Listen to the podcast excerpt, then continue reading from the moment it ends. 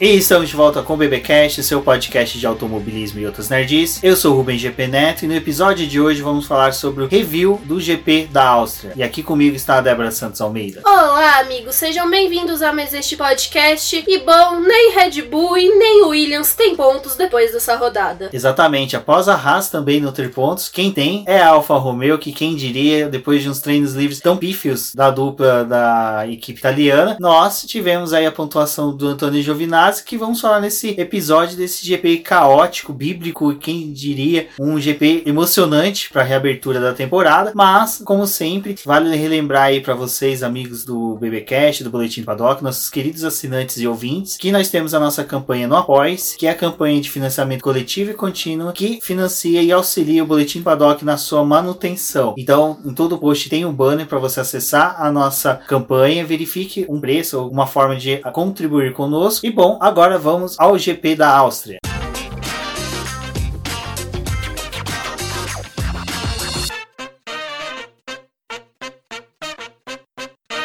Depois de 217 dias, eu acho que esse número vai ficar muito marcado na memória dos fãs da Fórmula 1, que foi o período, o hiato que nós tivemos desde o final lá da corrida no GP de Abu Dhabi até o sinal verde no GP agora da Áustria. Foram dias em que nós tivemos testes, nós tivemos lançamentos de carros, mas tivemos muitas incertezas sobre a realização da Fórmula 1, mas ao final aí tivemos né, a reabertura do campeonato. Foi uma corrida excelente, mas essa corrida ela começou a ser traçada passado, um pouquinho do que a gente viu na pista realmente nos treinos livres. O que foi legal é que pela primeira vez, acho que em decorrência aí da pandemia, da quarentena, que todos estão cumprindo isolamento social, nós vimos os fãs da Fórmula 1 assistindo aos treinos livres, interagindo na internet. Então foi bem legal o pessoal ali no Twitter usando a hashtag F1 no BB. Agradeço a todos. Peço para quem for nosso ouvinte, nosso leitor, utilize, porque daí a gente consegue é, identificar vocês, saber a galera que está com a gente, para que a gente possa interagir melhor e de uma forma mais contínua. Mas mas o que eu quero falar é que foi legal que foi uma corrida em que da come, dos começos dos trabalhos, na verdade, na quinta-feira, com as entrevistas dos pilotos, entre outras coisas, a gente já viu uma movimentação dos fãs, então foi bem legal. Mas, né, Débora, os treinos livres foi bem esclarecedor sobre aquela coisa que a gente colocou no BBcast do preview, que era o posicionamento das peças no tabuleiro do jogo que seria a Fórmula 1 este ano. É, o pessoal não dá muito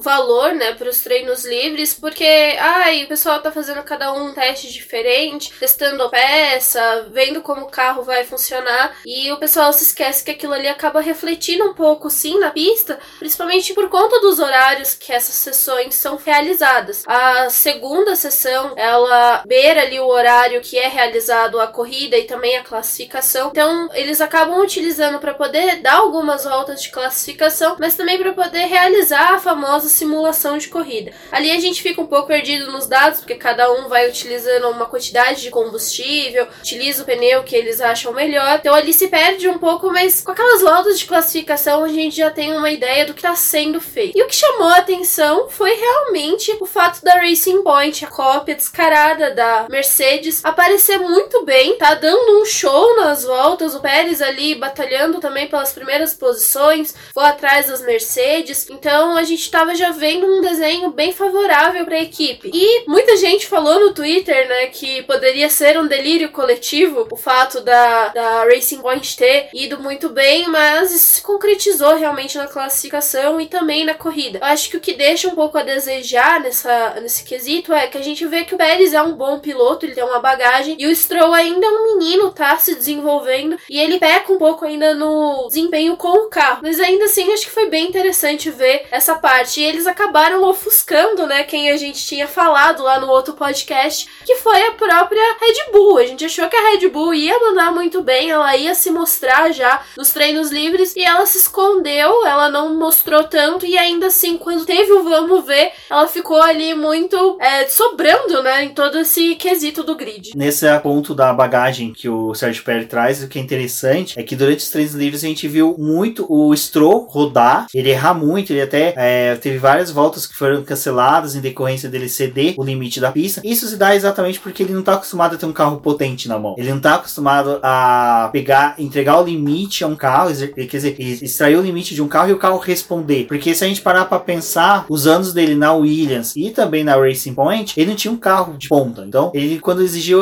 o, desse componente agora da Racing Point, ele tinha entregue e ele realmente se embananava tudo ali. Já o Sérgio Pérez, que já passou desde McLaren até por Sauber, ele já conseguia extrair melhor desse carro. Foi um, desempenho bom. Eu, eu tô gostando muito do Pérez. E uma coisa que a gente notou muito foi a fumaça que saía toda hora do carro. Era algo constante. Não sabemos, apesar de muitos apontarem que algumas rodadas ali, principalmente na curva 1, foi em decorrência desse óleo que caía do carro da, da Racing Point. Mas é algo que eu acho que a equipe deve trabalhar pelo menos essa semana. A vantagem deles já estarem ali no grid é que eles não vão sair dali da, do, do autódromo, né? Os pilotos vão ficar enclausulados lá. Até seria interessante se a Liberty tivesse colocado câmeras pra gente ter um Big Brother de uma semana na Áustria, mas como eles não vão fazer isso, é, eles vão ter bastante tempo aí para rever essa questão. O carro da Mercedes, depois durante a corrida, a gente também viu soltar essa mesma fumaça, mas só que ela é um pouco mais clara. Então pode ser alguma coisa do motor Mercedes, alguma coisa que seja de acusação nesse carro, nesse então, motor, desculpa. E também tinha o fato de que o pessoal que passava ali, principalmente nessa curva 1, alguns soltavam fumaça, alguns em decorrência do pneu também, né?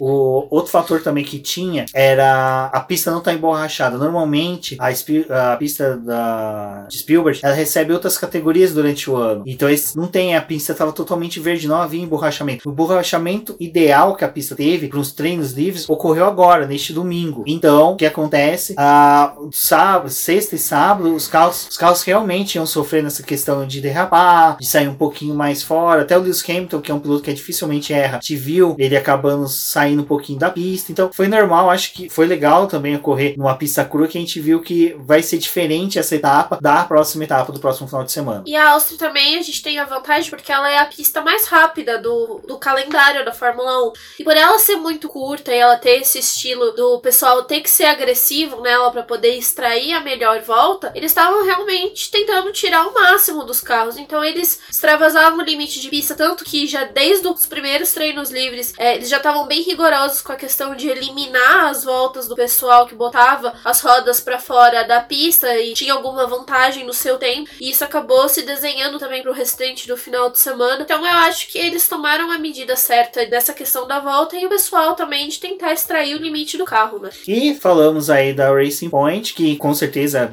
incontestavelmente, foi uma cópia descarada do carro do ano passado da Mercedes. Conseguiu entregar nos treinos livres tudo aquilo que era exigido, mas como a Débora falou, a Red Bull não foi tudo aquilo, né? A gente acreditava em decorrência da Honda ter tido mais oportunidade de atualização de motor do que as outras equipes. Ela até mesmo falava que o carro tava entre... ia receber um motor mais próximo do que era o da Mercedes. Então, eu acho que eles podem ter até entregue, mas acho que o conjunto não casou. Algumas rodadas que você via do álbum e do Verstappen nos treinos era nítido de rodadas quando a roda traseira entrega mais potência do que o carro estava esperando e por isso que você roda. Então, eu acho que esse equilíbrio não casou muito bem ainda no carro. Acho que a equipe vai conseguir fazer esse acerto durante a semana e com mais três treinos livres, eu acho que a Red Bull tem muito a crescer na temporada, principalmente para a próxima corrida, por causa que ela ainda está conseguindo afinar esse componente carro-motor que não está muito casado ainda nessa etapa. É, e sobre a Racing Point, o fato dela ser a cópia da Mercedes, em outros anos ela também tentou copiar outros carros como os da Red Bull, mas acho que agora eles acertaram a mão no quesito é, não só procurar a aerodinâmica do carro, mas no conjunto todo. É, foi um carro muito bem projetado nessa questão de cópia. É ruim, é ruim, a gente não gostaria que ocorresse isso, mas ainda assim tem um, uma brecha, não uma brecha, mas tem esse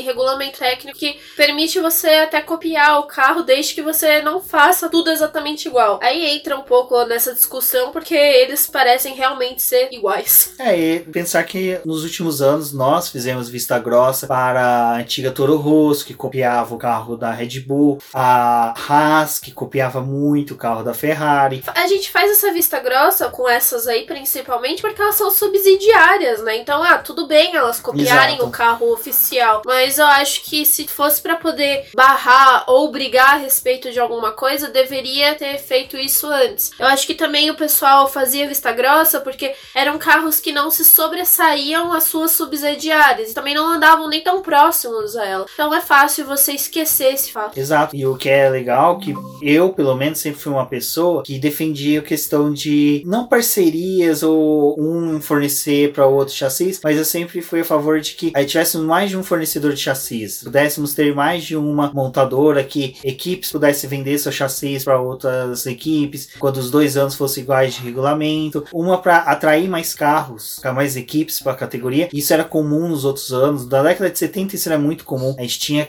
equipes que chegavam a correr 3, 4 anos ou com o mesmo carro ou com carros que comprava de outras. Então eu acho que a gente teria um leque muito maior de oportunidades. Mas a Fórmula 1 deseja dessa forma. Se é para seguir rigidamente, eu acho que teria que ter revisto pelo menos essa questão da Racing Point, porque além da Copa ter ficado muito descarada, o desempenho ficou muito descarado. Então realmente houve um muito favorecimento aí e essa vista grossa acho que tem que ser mais bem trabalhada aí. É, mas aí a gente também tem o fato de que por esse lado da Racing Point tá indo muito bem com o carro copiado, a Ferrari com um projeto novo foi extremamente má. Ela não tá conseguindo se desenvolver, o que ela mostrou nos treinos livres realmente não era é uma, um fato de estar escondendo um jogo, o carro tá realmente ruim. É, as falas do Binotto durante a semana era de que, ah, não vamos trazer atualização, a gente precisa mexer no carro inteiro. E quando eles já começam a bater nessa tecla de não encontrar um ponto específico para você mexer no carro e ter que mexer no carro inteiro, você sabe que o carro realmente tem problema. Eu acho que a gente já viu isso com a McLaren nos anos que ela tava super mal de não conseguir mexer no projeto, não encontrar só um problema, eles encontravam vários. E a Ferrari chegou finalmente nesse quesito. E ela ficou totalmente apagada. É, eu até falei que o cavalo tava puxando a carroça e realmente tá sendo uma carroça bem difícil de aguentar. Bom, os treinos livres, foi como a gente disse, a gente conseguiu ver todas essas situações ocorrendo. Infelizmente, em uma das etapas de treino livre, o único acidente que teve foi o Latif, que veio a bater em decorrência desse óleo que a Racing Point despejava na pista. Eu, sinceramente, gostei de ter visto a Williams na pista. Eu acho que a Williams teve uma evolução muito boa. Eu acho que se não fosse a perda de patrocínio, a insegurança que a equipe corre, eu teria bons motivos aí para acreditar no crescimento da Williams no campeonato, um crescimento dela até pro ano que vem, já que vai utilizar o mesmo carro. Não parece ser um carro tão sofrível, pelo que a gente leu dos pilotos. Os pilotos sentem que é um carro, assim, ele é mais guiável, mas só que ele ainda sofre na questão de velocidade. Mas é um carro que pode ser promissor para a equipe dentro do que ela tem a oferecer este ano. E a gente também pode passar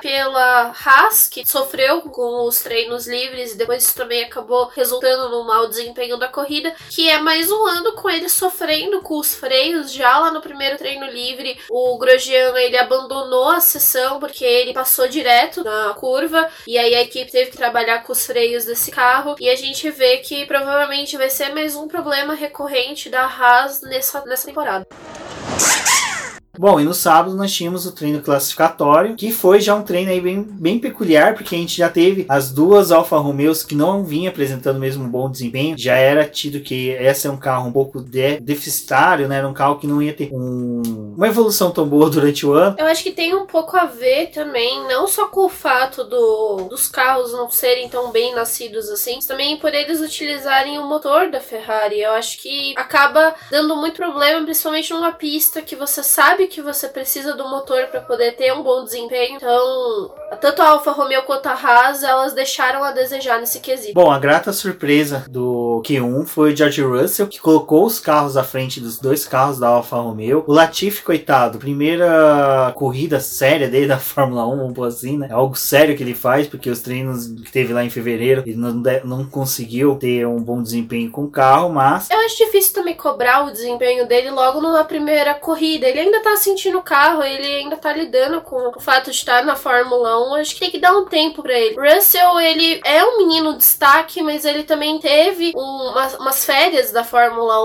1 muito bem. Ele foi muito concentrado, ele venceu o desafio lá da Fórmula 1. Ele mostrou o quanto que ele é dedicado, então eu acho que isso é um resultado dele na pista. Além disso, nós tivemos aí já no Q2 ah, os desesperados, né? Aqueles que não conseguiram um bom desempenho. E é aí que veio a surpresa surpresa, né? Sebastian Vettel conseguiu a 11 colocação. Até ali nos últimos segundinhos do Q2, o, a gente não tinha chance ali dele perder essa posição, mas salvo engano foi o Lance Stroll, do Daniel Ricciardo que tirou ele. Foi o álbum, né? O álbum que tirou ele do que, do que ele iria pro Q3. Sobre o carro da Ferrari, a gente vai comentar um pouquinho mais durante a corrida, porque ficou mais nítido a questão desse carro ser ruim na corrida. Mas o desapontamento do Vettel era muito grande na hora que chegou ali no cercadinho. Uma das primeiras jornalistas a entrevistar ele foi justamente a Mariana Becker. E você via que ele não tava, tipo, como muitas pessoas falaram que ele estaria esse ano com foda-se ligado. Ele tava desapontado porque ele realmente,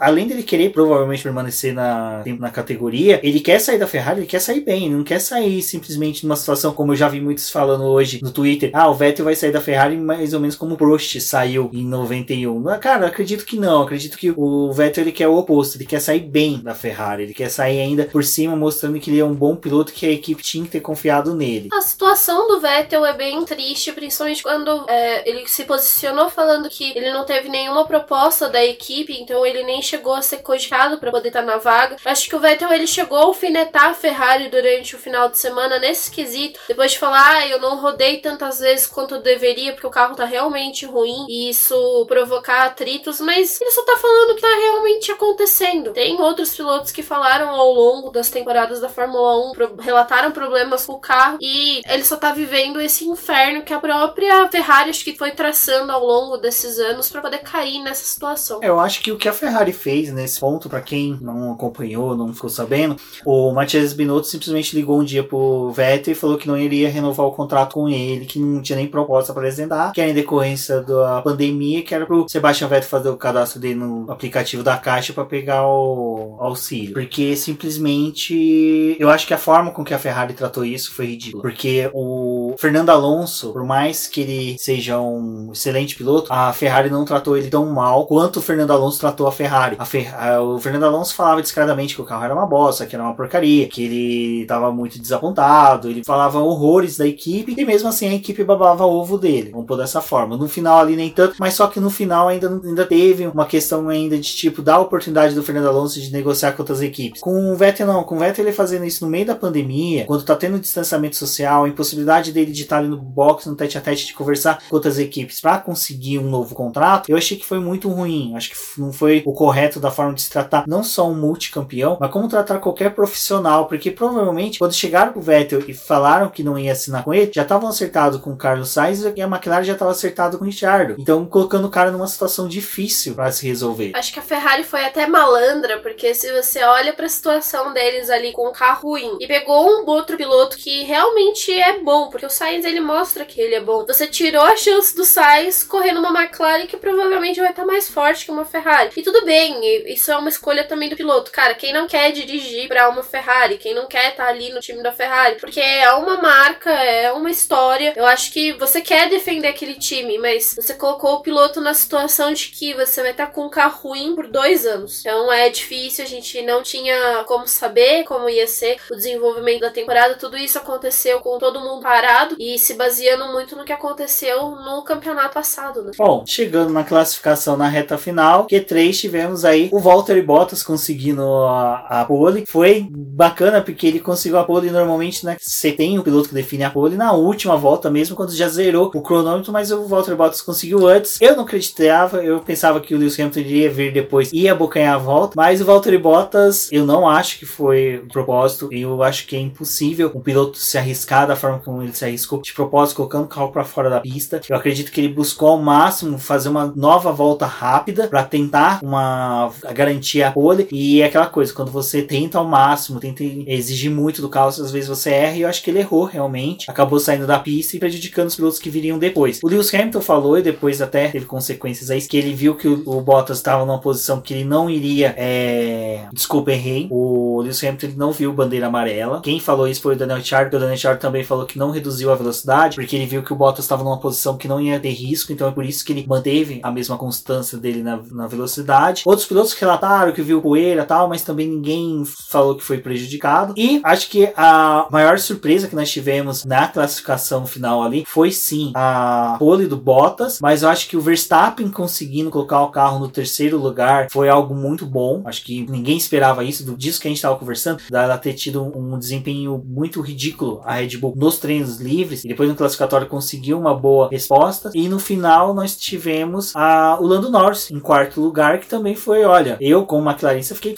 achei sensacional. E, e pra corrida em si, pro campeonato, é legal você ver o Lando Norris, uma cara diferente ali entre os cinco primeiros colocados numa classificação. Acho que dá uma, uma um, um, ânimo maior pra categoria. o Bottas deixou o Hamilton liderar todos os treinos livres. Não deixou, mas o Hamilton se destacou nesses três treinos. Depois ele conseguiu dar esse troco e obter a classificação. Eu acho isso bem expressivo. É porque a gente tava falando lá na, durante o preview que nessa corrida foi quando o Bottas estava liderando no campeonato de 2019 e agora ele abre é, o campeonato de 2020 liderando. Acho interessante, é uma curiosidade e pelo menos tem essa vantagem dele estar tá aí comandando, né, por enquanto a Mercedes. É, gosto do fato do Norris ter ficado nessa quarta posição. Volto a chamar a atenção lá pro desempenho do Pérez largando do sexto lugar e com o Leclerc em sétimo, infelizmente o Vettel na décima primeira posição. E minutos antes da corrida começar realmente, a Red Bull tá aí cheia de protestos para poder lidar no final de semana, ela já tinha protestado a respeito do DAS da Mercedes. Eu acho que isso foi mais uma cartada para poder, se eles realmente têm um sistema em desenvolvimento, utilizar e se alguém contestar, já ter algo para poder falar, olha, é, liberaram para Mercedes dessa forma, então acho que devem liberar para as outras equipes. A gente tem como se defender com base nisso e nisso. São espertos, né? Afinal, tem Aldrin e ali comandando esse desenvolvimento do carro e eles voltaram lá dar o chilique lá deles protestando a respeito do Lewis Hamilton. Que o Hamilton continuou acelerando, que esse negócio de ter tido a, a dupla sinalização não condizia e que eles queriam que isso fosse é, visto novamente, né? É, só explicar a questão da dupla sinalização é que o Lewis Hamilton alegou que ele viu a bandeira amarela, mas logo depois ele viu a bandeira verde. Então ele, tipo, bom, já liberaram, volto, volto a acelerar. Exatamente. E por conta disso, a, eles não tinham punido depois da classificação, apesar do Hamilton ter ido lá se explicar, não teve nada. E depois, antes da corrida, já que a Red Bull foi lá protestar, eles resolveram dar três é, perdas de posição pro Hamilton. E aí o Hamilton largou lá da quinta posição. A Red Bull tá no circuito dela, eu acho que ela viu que ela realmente não ia conseguir ser a, a dominante do final de semana, então acabou utilizando essa carta aí do protesto, né? E eu acho que isso depois também acaba mexendo com o resultado da própria corrida, porque é, esse negócio de ficar com aquela tensão de se eles iam protestar a respeito do álbum ou não, é, acaba trazendo essa incerteza. Já para o domingo, falando em protesto, nós tivemos já o início da corrida com uma movimentação dos pilotos, né, apresentando ali uma manifestação anti-racismo. Achei bem legal porque o Lewis Hamilton apresentou isso nas redes sociais uh, na pré-temporada, né, durante a quarentena. Ele não cobrou que as pessoas se posicionassem, mas cobrou que houvesse um posicionamento. É, são duas coisas bem diferentes e isso ele sempre deixou muito expresso, né, na forma que ele falava, que ele não obrigava nem queria que a categoria nem uma equipe que obrigasse ninguém a fazer nada. E foi legal, os pilotos colocaram, vestiram a camisa da manifestação, o fim do racismo, e dali já fomos todos para o pit lane. E é ali no momento do pit lane que é o momento que a gente viu que realmente o distanciamento social não vai funcionar na Fórmula 1 naquele momento exato. Não funciona, gente. Tem que subir os pneus, tem que subir o carro, tem que colocar eles enfileiradinhos, e é mecânico, é todo mundo junto, é todo mundo correndo, não tem distanciamento social que supere o momento de alinhar o grid. Não, e é até interessante sobre isso, só pra gente repor pros nossos ouvintes, que nesse momento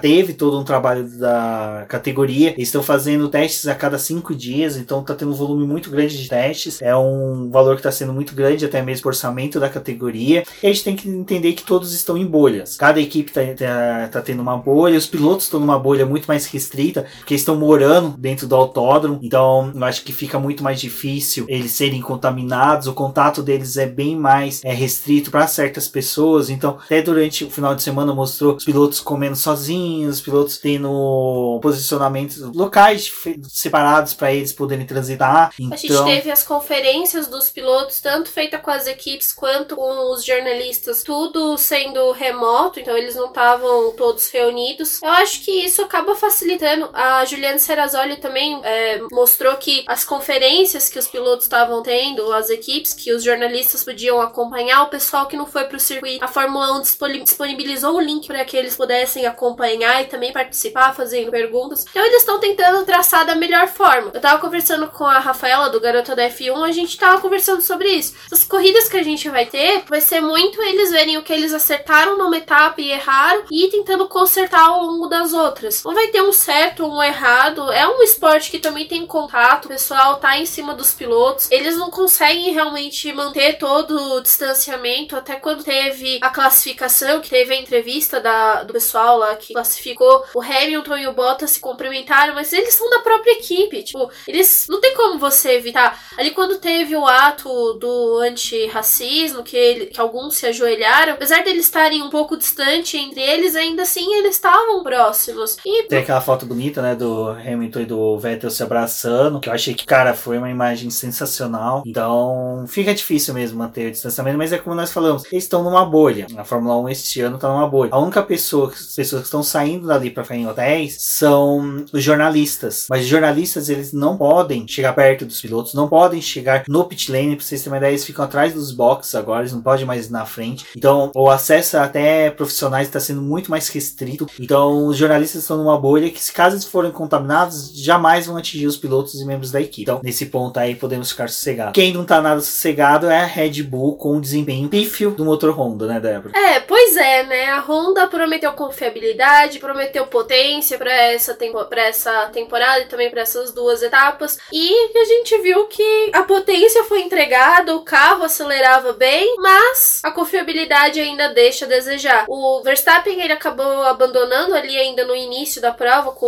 11 voltas e é lamentável, né? Ele poderia estar tá dando um show em casa, correndo melhor, principalmente porque ele teve uma boa classificação, largou da segunda posição, herdando essa posição por conta do Hamilton, mas a gente teve esse infortúnio. Depois ali o álbum se envolveu num toque com o Hamilton já no final da corrida, mas o abandono dele dava mais é, a cara de que era por conta do motor e nem tanto por conta do toque que houve. É, sobre a Honda, fica, fica chato até mesmo nessa situação, porque são quatro carros na categoria, então a gente, quando tem um motor que começa a não ficar tão confiável, a gente já começa a ver o posicionamento até ruim desses carros durante a temporada, mas a questão acho que da Red Bull vai muito além, acho que o conjunto carro também não tá casando muito bem, eu acho que eles não conseguiram na pré-temporada entender muito bem a relação carro-potência, então pra corrida a gente viu que o Verstappen consegue sim ficar próximo dos carros da Mercedes, acho que casa um pouquinho também pelo autódromo ser um autódromo de velocidade, e o carro tem uma aerodinâmica boa, mas essa questão, relação carro-potência não tá ainda muito bem definido na equipe. Eles tinham que se aproveitar que a Honda poderia trabalhar nesse período para poder desenvolver o motor, isso é óbvio. Então, quem teve essa chance de poder continuar progredindo no projeto fez. E não foi uma. Acho que um problema nesse quesito, mas é difícil. Você tá desenvolvendo um motor, mas o carro tá completamente parado. Não tem como você saber se as duas coisas vão se encaixar perfeitamente. E agora é tentar acertar esse motor, talvez reduzir um pouco.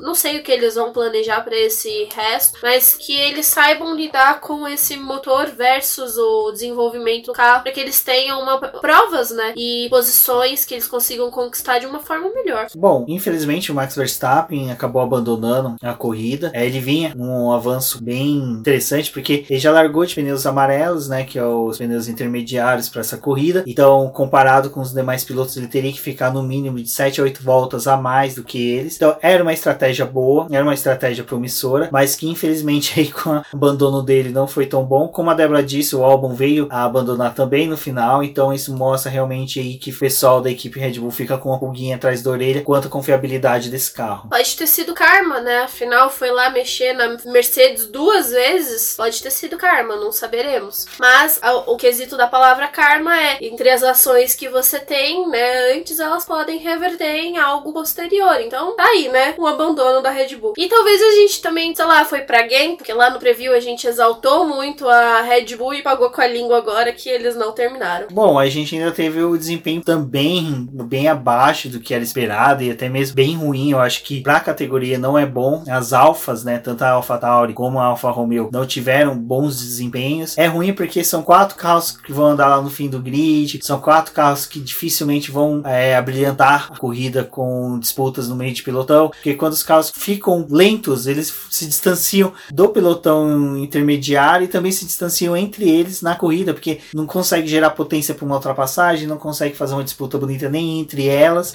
Então a situação dessas duas equipes está um pouco duvidoso, mas eu acredito que as equipes vão conseguir se acertar e é lógico, são só 10 carros que conseguem ficar entre as primeiras, mas é lógico que a gente não quer que haja um distanciamento e as carros sejam muito aquém do que tem que ter carros da Fórmula 1. É, tanto o Gasly quanto o Kvyat, eles não conseguiram passar do Q2. O Gasly largou da 12 posição e o Kvyat de 15 Então, eles conseguiram ir crescendo um pouco na corrida justamente porque teve abandonos, então eles foram ganhando algumas posições, mas eles ficaram ali muito juntinhos na disputa deles. Depois, mais pra frente, a gente teve a disputa da Alfa Romeo com a Alfa Tauri, que o Antônio Giovinazzi tentou atacar o Kvyat, eles trocaram de posições ali no final da corrida, eles estavam tentando brigar ali pela nona posição, mas também decorrência desses abandonos que a gente teve durante toda essa prova. É, a gente tem essa situação nas Alfas, né? E também outra equipe que, infelizmente, a gente já sabia, já tinha uma previsão de que ela não teria um ano fácil, que é a Williams. Ela teve um abandono de George Russell, foi uma lástima, eu acho que seria interessante ele ter continuado ali com o desempenho que ele estava conseguindo ter. Eu aposto sim que ele estaria até com grandes chances de estar na zona de pontuação, mas é como eu disse, só 10 carros conseguem chegar ali. A Williams conseguiu finalizar a corrida só com Latifi, Latifi tendo uma corrida apagada, mas é mais por causa do carro do que pelo talento do piloto, que eu acredito sim que é um bom piloto, é um piloto que ainda pode, a gente pode ver grandes atuações dele dentro da categoria se ele tiver com um carro bom. Acho que ninguém chega na Fórmula 1 sem ter nenhum talento, salvo o Julian Palmer.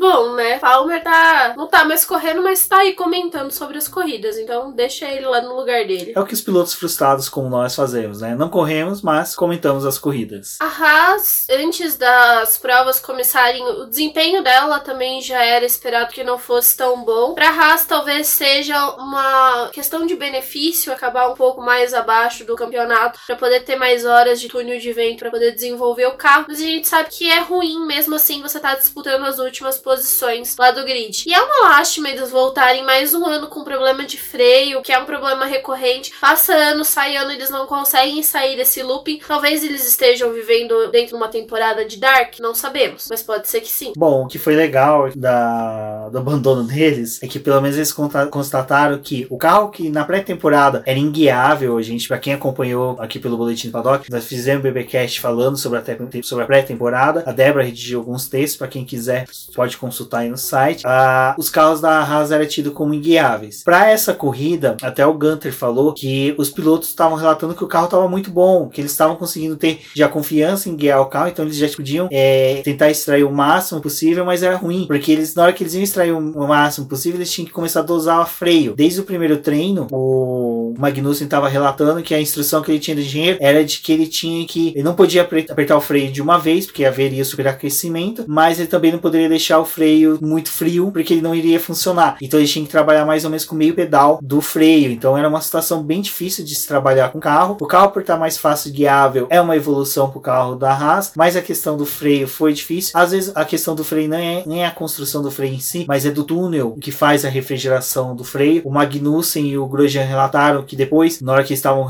mexendo no carro ali no box depois da corrida, foram encontrados muitos detritos dentro do freio e desse túnel de refrigeração, o que às vezes na construção desse túnel foi um erro do formato que ele tem, então pega muito detrito, pega muito pó, muita sujeira da pista e isso vai atrapalhando. Às vezes uma correção desse duto já pode solucionar o problema da Haas, o que seria bem legal, porque a Haas é uma equipe que precisa muito da questão do prêmio no final do ano da Fórmula 1. Ela junto, é lógico, todas precisam, mas ela e a Williams, ao meu ver, são as que mais necessitam desse prêmio no final. Então torcer para que elas ficassem até mesmo à frente de uma Alpha Tauri, uma Alfa Romeo seria interessante para nós fãs da Fórmula 1, para que a gente pudesse ver essas duas equipes propagar dentro da categoria. Mas essa questão do freio vai ser trabalhado, vai ser discutido dentro da equipe. Possivelmente deve ter alguma atualização somente para a Hungria. Então, para a próxima corrida, provavelmente os pilotos vão continuar trabalhando essa meia dosagem da freada. E a gente teve também a questão dos motores. A gente teve abandonos por conta de motor e o pessoal relatando problemas com essa questão do motor. É Áustria, né, gente? Calor, a gente teve dias de temperatura amena durante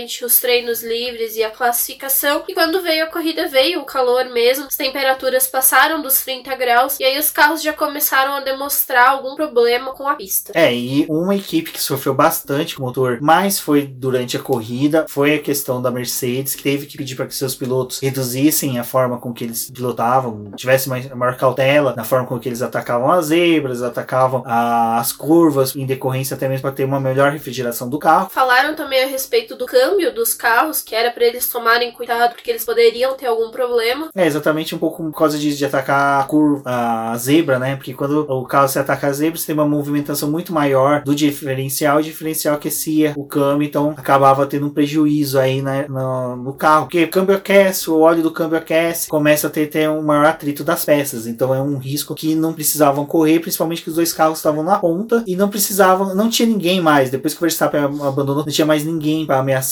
eles, até a punição do Hamilton. Em